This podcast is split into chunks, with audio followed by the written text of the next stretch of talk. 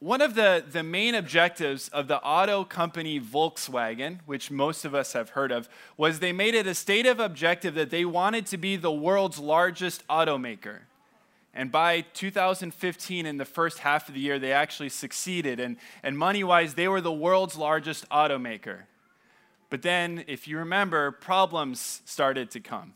Because, see, they realized that to, to be the world's largest, they had to be the absolute best at a few different things to find things where they dominated. And one of the things that they really tried to do, I'm not an expert on this, but I have Google and I can read, is they, they tried to, to be the world's best at clean diesel.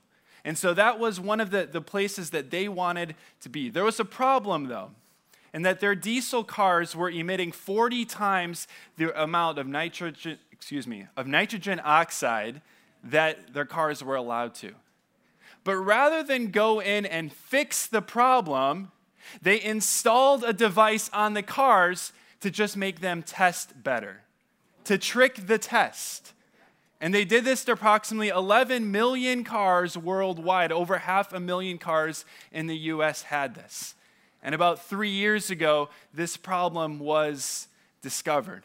And while they had made it to the top, this case has cost them billions and billions of dollars just in cash that they've had to pay back to settle with in dozens of governments throughout the world. In fact, this week, one of the presidents of their companies was fired as a result of this investigation that's been going on all over the world in multiple different countries across the world. They had this goal, which was a fine goal that they wanted to get to.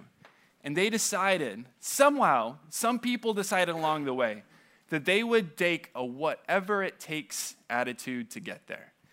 They would cut corners, they would do whatever it took, whether it was right or wrong, to get to what they wanted. Tonight, we're going to look at a story of people who had this attitude that they were going to do whatever it took to get what they wanted. And as we look at this story, we're going to hopefully learn some lessons from it. If you have your Bibles, if you would, please open them up to the book of Genesis. Genesis chapter 27 will be our main text for this evening. We're going to be working through, I was looking at the calendar now, basically to Christmas, which I guess actually isn't that far away, which is scary, right? It is October, so Christmas really isn't that far away. But from now till Christmas, we're going to be working our way about a chapter a week through Genesis, studying the life of Jacob and Esau primarily. We, have been with Isaac, and it transitions to Jacob and Esau. So we saw two weeks ago that Isaac was the son of the promise of Abraham, and God confirmed the promises given to Abraham in chapter 12 on to Isaac. And now the scene shifts back to Esau and Jacob. To remind you, they were twins born to, to Isaac and to Rebekah. Born, but as they were born, there was a prophecy given to them in chapter 25, verse 23, which will be here on the screen. It says this This prophecy was given Two nations are in your womb, and two people within you shall be divided. The one shall be stronger than the other, and the older shall serve the younger. And we saw Jacob stealing his birthright, the younger son, from the older brother Esau. We saw that Esau is his father's favorite, but Jacob is Rebekah's favorite. And the end of chapter 26 brings us from Isaac back into the conflict that is to come in chapter 27. In chapter 26, verse 34, it reintroduces Esau to us, and it says this When Esau was 40 years old, he took Judith, the daughter of Beeri the Hittite, to be his wife, and Basemath, the daughter of Elon the Hittite, and they made life bitter for Isaac and Rebekah. It sets up the conflict that is going to come between Esau and his parents and Jacob in the next chapter. Chapter 27, verse 1 says this When Isaac was old and his eyes were dim so that he could not see, he called Esau, his older son, and said to him, My son. And he answered, Here I am. He said, Behold, I am old. I do not know the day of my death. Now then, take your weapons, your quiver, and your bow, and go out to the field and hunt game for me, and prepare for me delicious food, such as I love, and bring it to me so that I may eat, that my soul may bless you before I die. Esau, if you remember from a few weeks ago, Esau is a hunter. He's, he's a hunter and a gamesman. And so his father calls him, his father being Esau's favorite. Isaac, excuse me, has Esau as his favorite. Calls him and sends him out to do this so that he could give him his special blessing. It says in verse 1 that his eyes were dim. It's interesting that throughout Scripture, that's often not just used to describe someone's physical an illness, but it's also used at times to describe emotional weakness or even spiritual blindness of someone. It's also interesting in this text that we're going to see as we work through the book of Genesis that Isaac actually lives for 20 more years after this episode takes place. But one scholar writes this of Isaac's dim eyes. He says, Isaac's blindness functions at the metaphorical level for the man's spiritual condition when he preferred Esau simply for his tasty cuisine. See, Isaac knew this promise that was given to him and Rebekah that Jacob would serve, that Jacob would be greater, but he wanted to bless Esau. And so he calls Esau and he tells him to go do this. Verse 5. Now, Rebekah was listening when Isaac spoke to his son Esau. It's kind of like if you remember the episode where Sarah is sitting next to the tent as Abraham is in meeting with the guests, and it says Sarah was listening. She was eavesdropping. She was overhearing what was going on. So it is with Rebekah as Esau is called in to Isaac. So when Esau went to the field to hunt for game and bring it, Rebekah said to her son Jacob, I heard your father speak to your brother Esau. He said, Bring me game and prepare for me delicious food, that I may eat it and bless you before the Lord before I die. Now, therefore, my son, obey my voice as I command you. Go to the flock and bring me two good young goats that I may prepare for them delicious food for your father, such as he loves. And you shall bring it to your father to eat so that he may bless you before he dies. And so Rebecca is the main schemer in this plan. If you remember, Jacob's name literally means to grasp the heel, which is a metaphor for someone who deceives as their characteristic. He's a deceiver. But the, the main actor in this who's pulling all the strings, working behind, isn't Jacob, but it's actually Rebecca. She overhears, and rather than just tell, she concocts right away a plan for what to do. And so she tells her favorite son, Jacob, what this plan is to carry out, to trick their father into giving the blessing to Jacob. Jacob hears this in verse 11. Jacob said to Rebekah, his mother, Behold, this is behold, like we don't talk like this. Behold, in modern day vernacular, it's like this uh, hold up. Like, ho- hold on one second, mom. Like, um, behold, hold on. He has some questions. Behold, my brother Esau is a hairy man, and I am a smooth man. Perhaps my father will feel me and shall be and shall seem to be mocking him and bring a curse upon myself and not a blessing. Esau is a wild man. He's a hairy man, and that's told to us before, and Jacob is not. And he's like, hey, listen, all it takes is to come up. Maybe he doesn't have a beard, and Esau does. Maybe even it's on his arm or some, like that, it would be easy to tell. And Jacob's like, hold up. What if I go in to get a blessing and I end up cursed. Right? Like, mom, I don't want that. I don't want to leave with a curse when what I want is a blessing. Verse 13 His mother said to him, Let your curse be on me, my son. Only obey my voice and go bring them to me. And so, verse 14, Jacob went. He took them and brought them to his mother. And his mother prepared delicious food, such as his father loved. Then Rebekah took the best garments of Esau, her older son, which were with her in the house, and put them on Jacob, her younger son. And the skins of the young goats she put on his hands and on the smooth part of his neck, and she put the delicious food and the bread which she had prepared into the hand of her son Jacob. Jacob goes, gets the, the goats, and Rebecca does all the work right? Clearly, Isaac is seen not as an intelligent, wise leader, but as a man driven by his own pleasure, right? He wants Esau to cook food like how he loves. Rebecca's like, I've been married to him a long time. I know what he loves as well. All right, I can cook this as well. She goes and she devises the plan so the food is prepared, the, the garments are actually attached onto him so that he doesn't have the appearance of smooth skin anymore, but is like his brother. And she gives it to Jacob, and now it's Jacob's turn. Verse 18. So he went to his father and said, My father. Commentators point out that that cry has been noticed one time before in the book of Genesis, and it was actually Isaac when they were approaching Mount Moriah with Abraham as he was about to sacrifice his son. But rather than this time a cry of faith to his father, it's a cry of deception. My father. And he said, Here I am. Initially, right away, Who are you, my son? Jacob said to his father, I am Esau, your firstborn.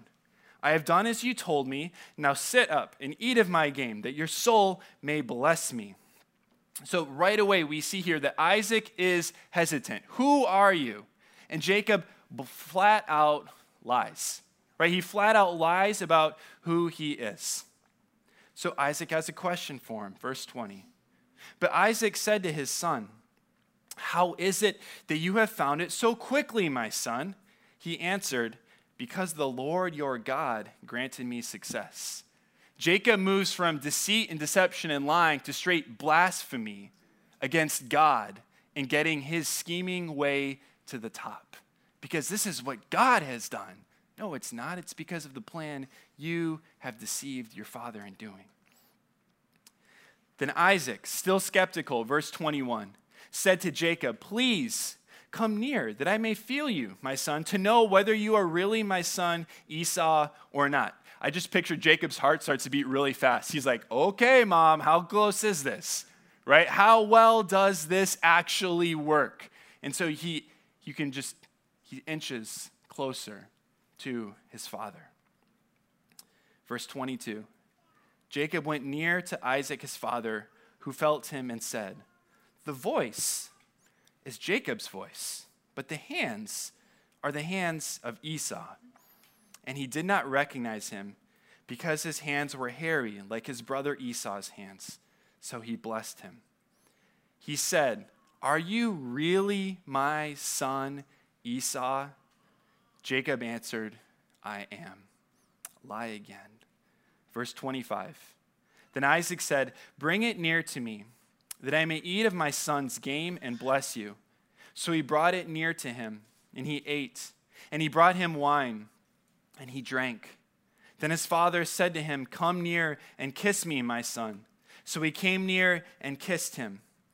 And Isaac smelled the smell of his garments and blessed him and said, See the smell of my son is as the smell of a field that the Lord has blessed. May God give you of the dew of heaven, of the fatness of the earth, and plenty of grain and wine.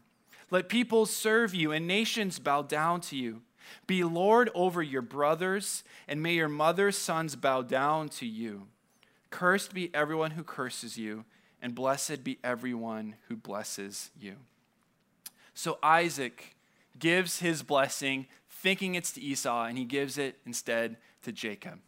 And in his blessing, there in verses 27 to 29, we see the blessing promised in the same way that God promised a blessing to Abraham that was passed on to Isaac. Similar things are passed on as well to Jacob, signifying that these promised covenantal blessings have moved on to him as well. The promise to Abraham, which was given to Isaac, which is now transferred to Jacob, is a promise for land a promise that he would have land, that he would dwell in that land and be prosperous in that land. That's the focus on the crops that he would have. Not only the land, but that he would become a great people, that there would be offspring and a nation would come from him. God promised that to an old man, Abraham, who had no children. And miraculously, Isaac was born to him. Now, Isaac passes that same blessing on to Jacob as well, showing Jacob walks in the lineage of Isaac and Abraham. Not only that, but blessing to the whole world. Those last two lines of verse 29 are almost identical to the original promise in Genesis chapter 12 given to Abraham. Everyone who blesses you, I will bless, and whoever curses you, I will curse. That's the same thing that is promised now to Jacob. He comes and he steals the blessing. We're going to see three principles to live by in this passage. And it's not, hey, be like Jacob, be like Isaac in this passage. The first principle to live by is we're going to see not just here, but throughout the really the next couple months, is this dishonesty isn't worth it. Dishonesty isn't worth it. See, God had made a promise. It's interesting, right? That, that through all this dishonesty, somehow what God had promised comes true. But what happened is God had made a promise, and Rebecca knew the promise, Jacob knew the promise, but they didn't trust that God would provide for the promise. And so they said, I know what God's will is, and I'm going to do what I want to get God's will. God had made a promise, and they took it into their own hands to go out and to get it. So often in our world today, people are encouraged, and in fact, we look up to and we respect people who have gotten to a point and they've done it by any means possible. Because so often in our world, rather than value character, we value competency. And we see competent people who are skilled at their professions, who look like great parents, who have been successful by the world standards. And we think, wow, look at those people. But if you're a competent person, but underneath you lack moral character, the question isn't if, but when you will be exposed. And Jacob might have thought that he could just get by with the skill and the creativity he had, but a lack of character was true in his life. See, our, our world actually, we, we see this idea of kind of doing whatever it takes to win mentality in all over the place. One of the, the first, actually, I think it is the first thing that vaulted reality TV into our popular thing is the TV show Survivor. The show Survivor, which is on like its 20th season or something now. Survivor's been on forever, I feel like. It's still on. And the show Survivor, it's not who can win at this competition, who is the best skilled at this, who can do this, who is the most honest person. Not always, but often. And I've watched one or two seasons of Survivor back when I was in college. Not always, but often, the person who wins Survivor is the best liar, the best manipulator, and the person who can play everyone. And at the end, somehow they survive. And we celebrate them for that. We're like, wow, you get a million dollars because you're the best manipulator around. so often, that's our attitude towards life is that we can manipulate, we can play, we can work people over to our advantage. My friends, it is never God's will for you to sin to try to get his will for your life. If you think, well, God wants me to have this and I'm going to have to cut some corners, I'm going to have to sin to get there, then guess what? That's not the right thing for you to do in that moment. It is never God's will for his people to live in sin trying to accomplish God's will for our lives. Dishonesty, a lack of character, isn't worth it. Jacob gets this blessing from his father.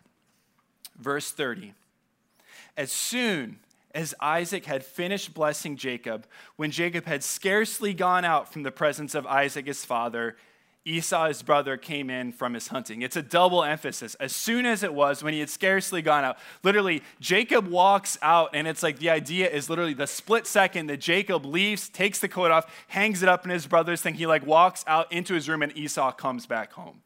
Right? It's like if two seconds difference, he could have been caught. It's a narrow escape.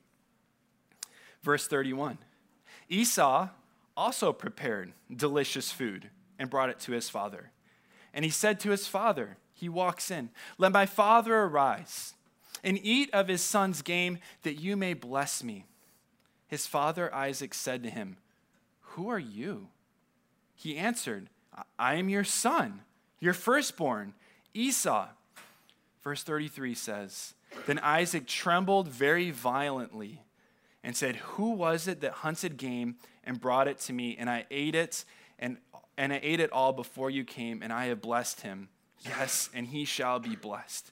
This phrase, Isaac trembled very violently, a literal translation of it would be Jacob trembled a great trembling exceedingly right? He is shaking out of what has happened. He has been rocked to his core. Isaac has. Isaac has been rocked to his core as to what happens. His question is, of course, a rhetorical question.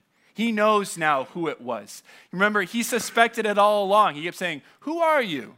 Let me feel you. Well, it sounds like so and so, but it doesn't. And so suddenly he's realized what has happened. Now Esau realized it as well. Verse 34 As soon as Esau heard the words of his father, he cried out with an exceedingly great and bitter cry. Again, a double thing there, exceedingly great and bitter. And said to his father, Bless me, even me also, O my father. But Isaac said, Your brother came deceitfully, and he has taken away your blessing. Esau said, Is he not rightly named Jacob, the deceiver, the one who grabs the heel? I'm sorry if your name's Jacob here tonight. This isn't true of your moral character necessarily. I apologize. Esau continues, For Jacob has cheated me these two times. He took away my birthright, and behold, now he has taken away my blessing. Well, if you rehash two chapters ago, did Jacob take away the birthright, or did Esau freely give it up because he was kind of being ridiculous? right? Esau freely gave it up. This is not the main point of the text, but isn't it always interesting how much better we look in our memories? How, how much better we justify our behavior when we look back? And that's exactly what Esau does here. Then he said to his father, Esau does, Have you not reserved a blessing for me?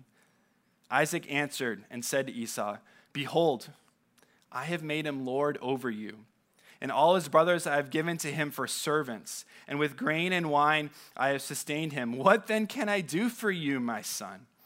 Verse 38 Esau said to his father, Have you but one blessing, my father? Bless me, even also, O my father. And Esau lifted up his voice and wept. He realized the gravity of what had taken place. Then Isaac, his father, answered and said to him, Behold, Away from the fatness of the earth shall your dwelling be, and away from the dew of heaven on high. By your sword you shall live, and you shall serve your brother. But when you grow restless, you shall break his yoke from your neck. Esau's descendants become the nation of Edom, a nation who is on the outside of where the promised land is. They don't get the blessing of land promised to Jacob and to the children of Israel.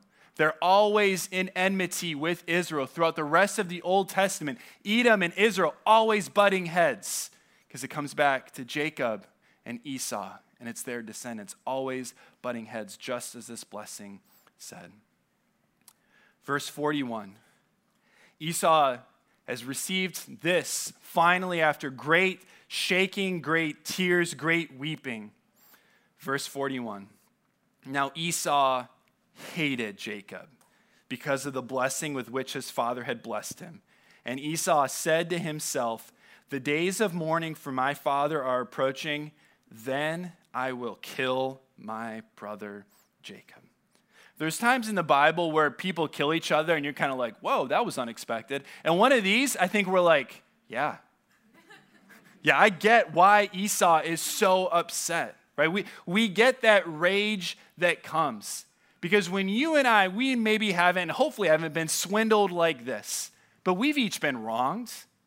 We've each had people take advantage, manipulate the situation, and push us down. And our heart's cry is, I want to get them back. A lesson that Esau needs to learn, that the Bible teaches throughout. The second point is that revenge is not right. Revenge is not right. Esau's life, as we're going to see throughout years of his life, now become on this thing of revenge. His life is consumed with anger, and his thoughts seem to only go to revenge as to what happened to him. The reality, though, as we're going to see in the life of Esau and as we look at our own lives, is when we try and make others pay for wrongs done to us, we just continue to hurt ourselves. When we try and make others pay, we're just continuing to hurt ourselves. One of my favorite books that I have ever read is a classic book called The Count of Monte Cristo by Alexander Dumas. And I don't mean like the 200 page version that you got maybe in junior high. I mean the one I think I looked on Amazon, the paperback copy is 982 pages. It's thick and it's an amazing story. This story, The Count of Monte Cristo, centers on a man, Edmond Dantes, who comes in, and at the beginning, life is perfect for Edmond. He comes in, he's about to get his own ship. He's engaged to a beautiful girl. Life couldn't be better for our character, Edmond. And then he's backstabbed. Someone's murdered, he's accused for the crime, evidence is falsified, and within minutes of, the book, reading it, suddenly he's locked away in a prison for life. In the prison, he meets a man who helps train him amongst many things, gives him a treasure map to great treasure. And he's able to escape decades later. I think it's about 15 to 20 years later. He's able to escape out of the prison. He goes, this is all like the first 50 pages of a 900 page book, so I'm not ruining anything for you, all right? Plus, the story's like hundreds of years old. I'm sorry if you've never heard of it before. He escapes, becomes immeasurably wealthy, and then about 80% of the book is he goes back and he takes systematic revenge on absolutely anyone and everyone who ever wronged him. He plays people for years at a time, not just the people who wronged him, but their kids as well, and he gets back at everyone. That's the whole book is him taking revenge. And oftentimes, our lives can seem to be like that where the consuming and motivating factor to almost everything that we do, whether we realize it or not, is revenge. My friends, if you're a Christian, this is the wrong motive to live your life by. Paul speaks these radical words in Romans chapter 12. He says this Repay no one evil for evil, but give thought to do what is honorable in the sight of all. If possible, so far as it depends on you, live peaceably with all. Verse 19 says, Beloved, never avenge yourselves, but leave it to the wrath of God. For it is written, Vengeance is mine, I will repay, says the Lord. He goes back, and this is a quote from the book of Deuteronomy. I love that. There's not a lot of room when Paul makes commands sometimes. It's not like, depending how bad it is, you shouldn't take vengeance and leave it to God right? Remember the wrongs that Paul had faced in his own life. How many times he had been betrayed, hurt, backstabbed by people both inside the church and outside the church. Yet he says, never avenge yourselves. As Christians, our lives aren't to be about vengeance, but it's rather to be trusting in God. Trusting that God will ultimately punish all wrong, whether people pay for it in eternity or whether it's paid upon Jesus Christ on the cross. God is a God who will repay all evil done. We don't have to do it ourselves. Some of us are living today like Edmond Dantes, and our lives are all about seeking revenge on the people who have hurt us. Lots of times we live this way and we don't even realize it, but we're holding bitterness and anger and resentment towards that family member, that boss, that person down the street. It could be multiple kinds of people. Friends, if you're living a life today motivated on revenge, give it to God. Trust in His promise. Live that out that we don't need to seek this out ourselves, but can trust in God instead. Esau thinks to himself, I want to kill Jacob. Verse 42. But the words of Esau, her older son, were told to Rebekah. Man, this mom knows everything. Moms always find out. So she sent and called Jacob, her younger son, and said to him, Behold, your brother Esau comforts himself about you by planning to kill you. Now, therefore, my son, obey my voice, just as you did before. Arise, flee to Laban, my brother, in Haran, and stay with him a while until your brother's fury turns away until your brother's anger turns away from you and he forgets what you have done to him. This is slightly wishful thinking, Mom, but that's okay. Then I will send you and bring you from there. Why should I be reft of both of you in one day? Commentators think that her idea being losing both of you in one day, she's thinking back to Cain and Abel, where one is murdered, the other is exiled and sent out forever. And she's like, listen, if, if you're killed, Esau is going to be sent away, and then I lose both of you. So I'm going to send you away for now. Hopefully, one day you'll come back. The sad thing in this is we see whether it's misguided, so often it is, but it's a genuine love that Rebecca has for her son. This is her last interaction with Jacob in Scripture. This is the last she sees. By the time Jacob comes home, Rebecca is no longer alive. Rebecca, verse 46, said to Isaac, I loathe my life because of the Hittite woman. If Jacob marries one of the Hittite women like these, one of the women of the land, what good will my life be to me?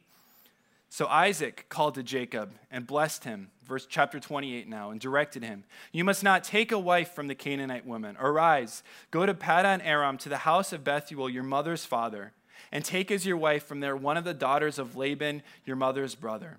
God Almighty bless you and make you fruitful and multiply you, that you may become a company of peoples. May he give the blessing of Abraham to you and to your offspring with you, that you may take possession of the land of your sojournings that God gave to Abraham. It's clear that Isaac is passing on the blessing of Abraham to Jacob. But he's sending him out of the land, just as Isaac went out of the land, or was his servants were sent out to find a wife. Now Jacob is being sent out of the land to find a wife. Verse 5 Thus Isaac sent Jacob away and he went to Paddan Aram to Laban, the son of Bethuel, the Aramean, the brother of Rebekah, Jacob and Esau's mother. So he goes to live with his uncle. Verse 6 Now Esau saw that Isaac had blessed Jacob and sent him away to Paddan Aram to take a wife from there, and that as he blessed him, he directed him, You must not take a wife from the Canaanite woman. And that Jacob had obeyed his father and his mother and had gone to Paddan Aram. So when Esau saw that the Canaanite woman did not please Isaac his father, remember he had already married two of them, Esau went to Ishmael and took as his wife, besides the wives he had, Mahalath, the sister, the daughter of Ishmael, Abraham's son, the sister of Nebaioth. However you pronounce that name. You don't have to get into heaven to pronounce it correctly. Praise the Lord, right? So, so we, we start this passage with Esau getting married, and it ends with Esau getting married. Poor Esau tries to make up for what the wrongs he's done, and he has good motives, but he ultimately is all about himself as well. He keeps getting it wrong. And there's an irony in that the outcast son now marries into the first outcast son's family. Ishmael, who was born but wasn't the child of the promise, was sent out. Esau is sent out. Now he goes and marries the daughter of the first one who was sent out as well. Esau tries, but he keeps messing up. The third thing, the third principle that we see in this passage, that we see in the life of Esau, is disappointment never excuses disobedience. Disappointment never excuses disobedience. Esau had taken a hard blow. He had been let down, yet he continued to try and be like, Well, I'm going to make this up and I'm going to do what I want. And he continues to live a way that isn't honoring and pleasing to God. Isn't it true so often that in, self, in suffering, it's our selfishness that tends to come out? So many times, I don't know about you, but in my life, when I've been hurt, I often use it as an excuse for bad behavior. Well, why would I be nice to them? They were mean to me. Why would I treat them with respect? Do you know what they said about me? Why would I do that? I've been hurt, I've been disappointed. Oftentimes, what happens for us is we take disappointment and hurt and we start projecting what happens to us onto the future. And we think, well, well, if I've been disappointed in the past, I'm just always going to be disappointed in the future. And we, start, we stop trusting and hoping and believing that God has something better for us than what we're currently experiencing. Some of us are living in sin or thinking of living into sin, and we're excusing it because of the hurt and the pain that's happened in our lives. My friends, I get it. You're, most of you here are old enough to know life is filled with disappointments.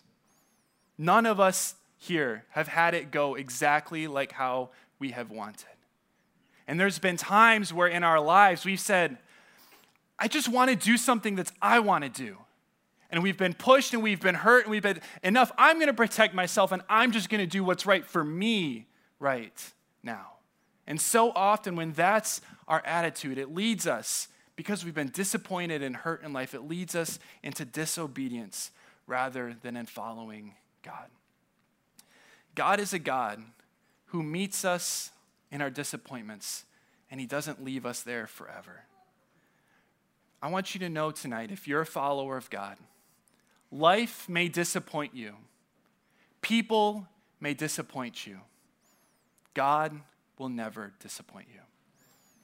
Life will disappoint you. Things won't go how you had it planned. People will disappoint you. Relationships will fall apart. People will hurt you. But God is a God who doesn't disappoint us. And if you've experienced disappointment due to the circumstances in life, don't lose sight of the fact that ultimately God has something even better for us. Don't allow hurt and pain and disappointment, as real as that is, don't allow it to excuse disobedience. God will use the hurts and the pains of our lives for something that none of us could have ever imagined. God, we thank you that you are a God who does not disappoint us. God, we, we thank you for, for your word, and we can see stories like this of broken people. God, may it be a lesson to us. God, to want to build character in our lives, to follow you and not to try and manipulate to get our own way. God, may stories like this that are true help us to trust you more, even when we're in the confusion of life, when we're in the hurts, the disappointments. May we trust you all the more. God, we need you. We pray this in Jesus' name. Amen.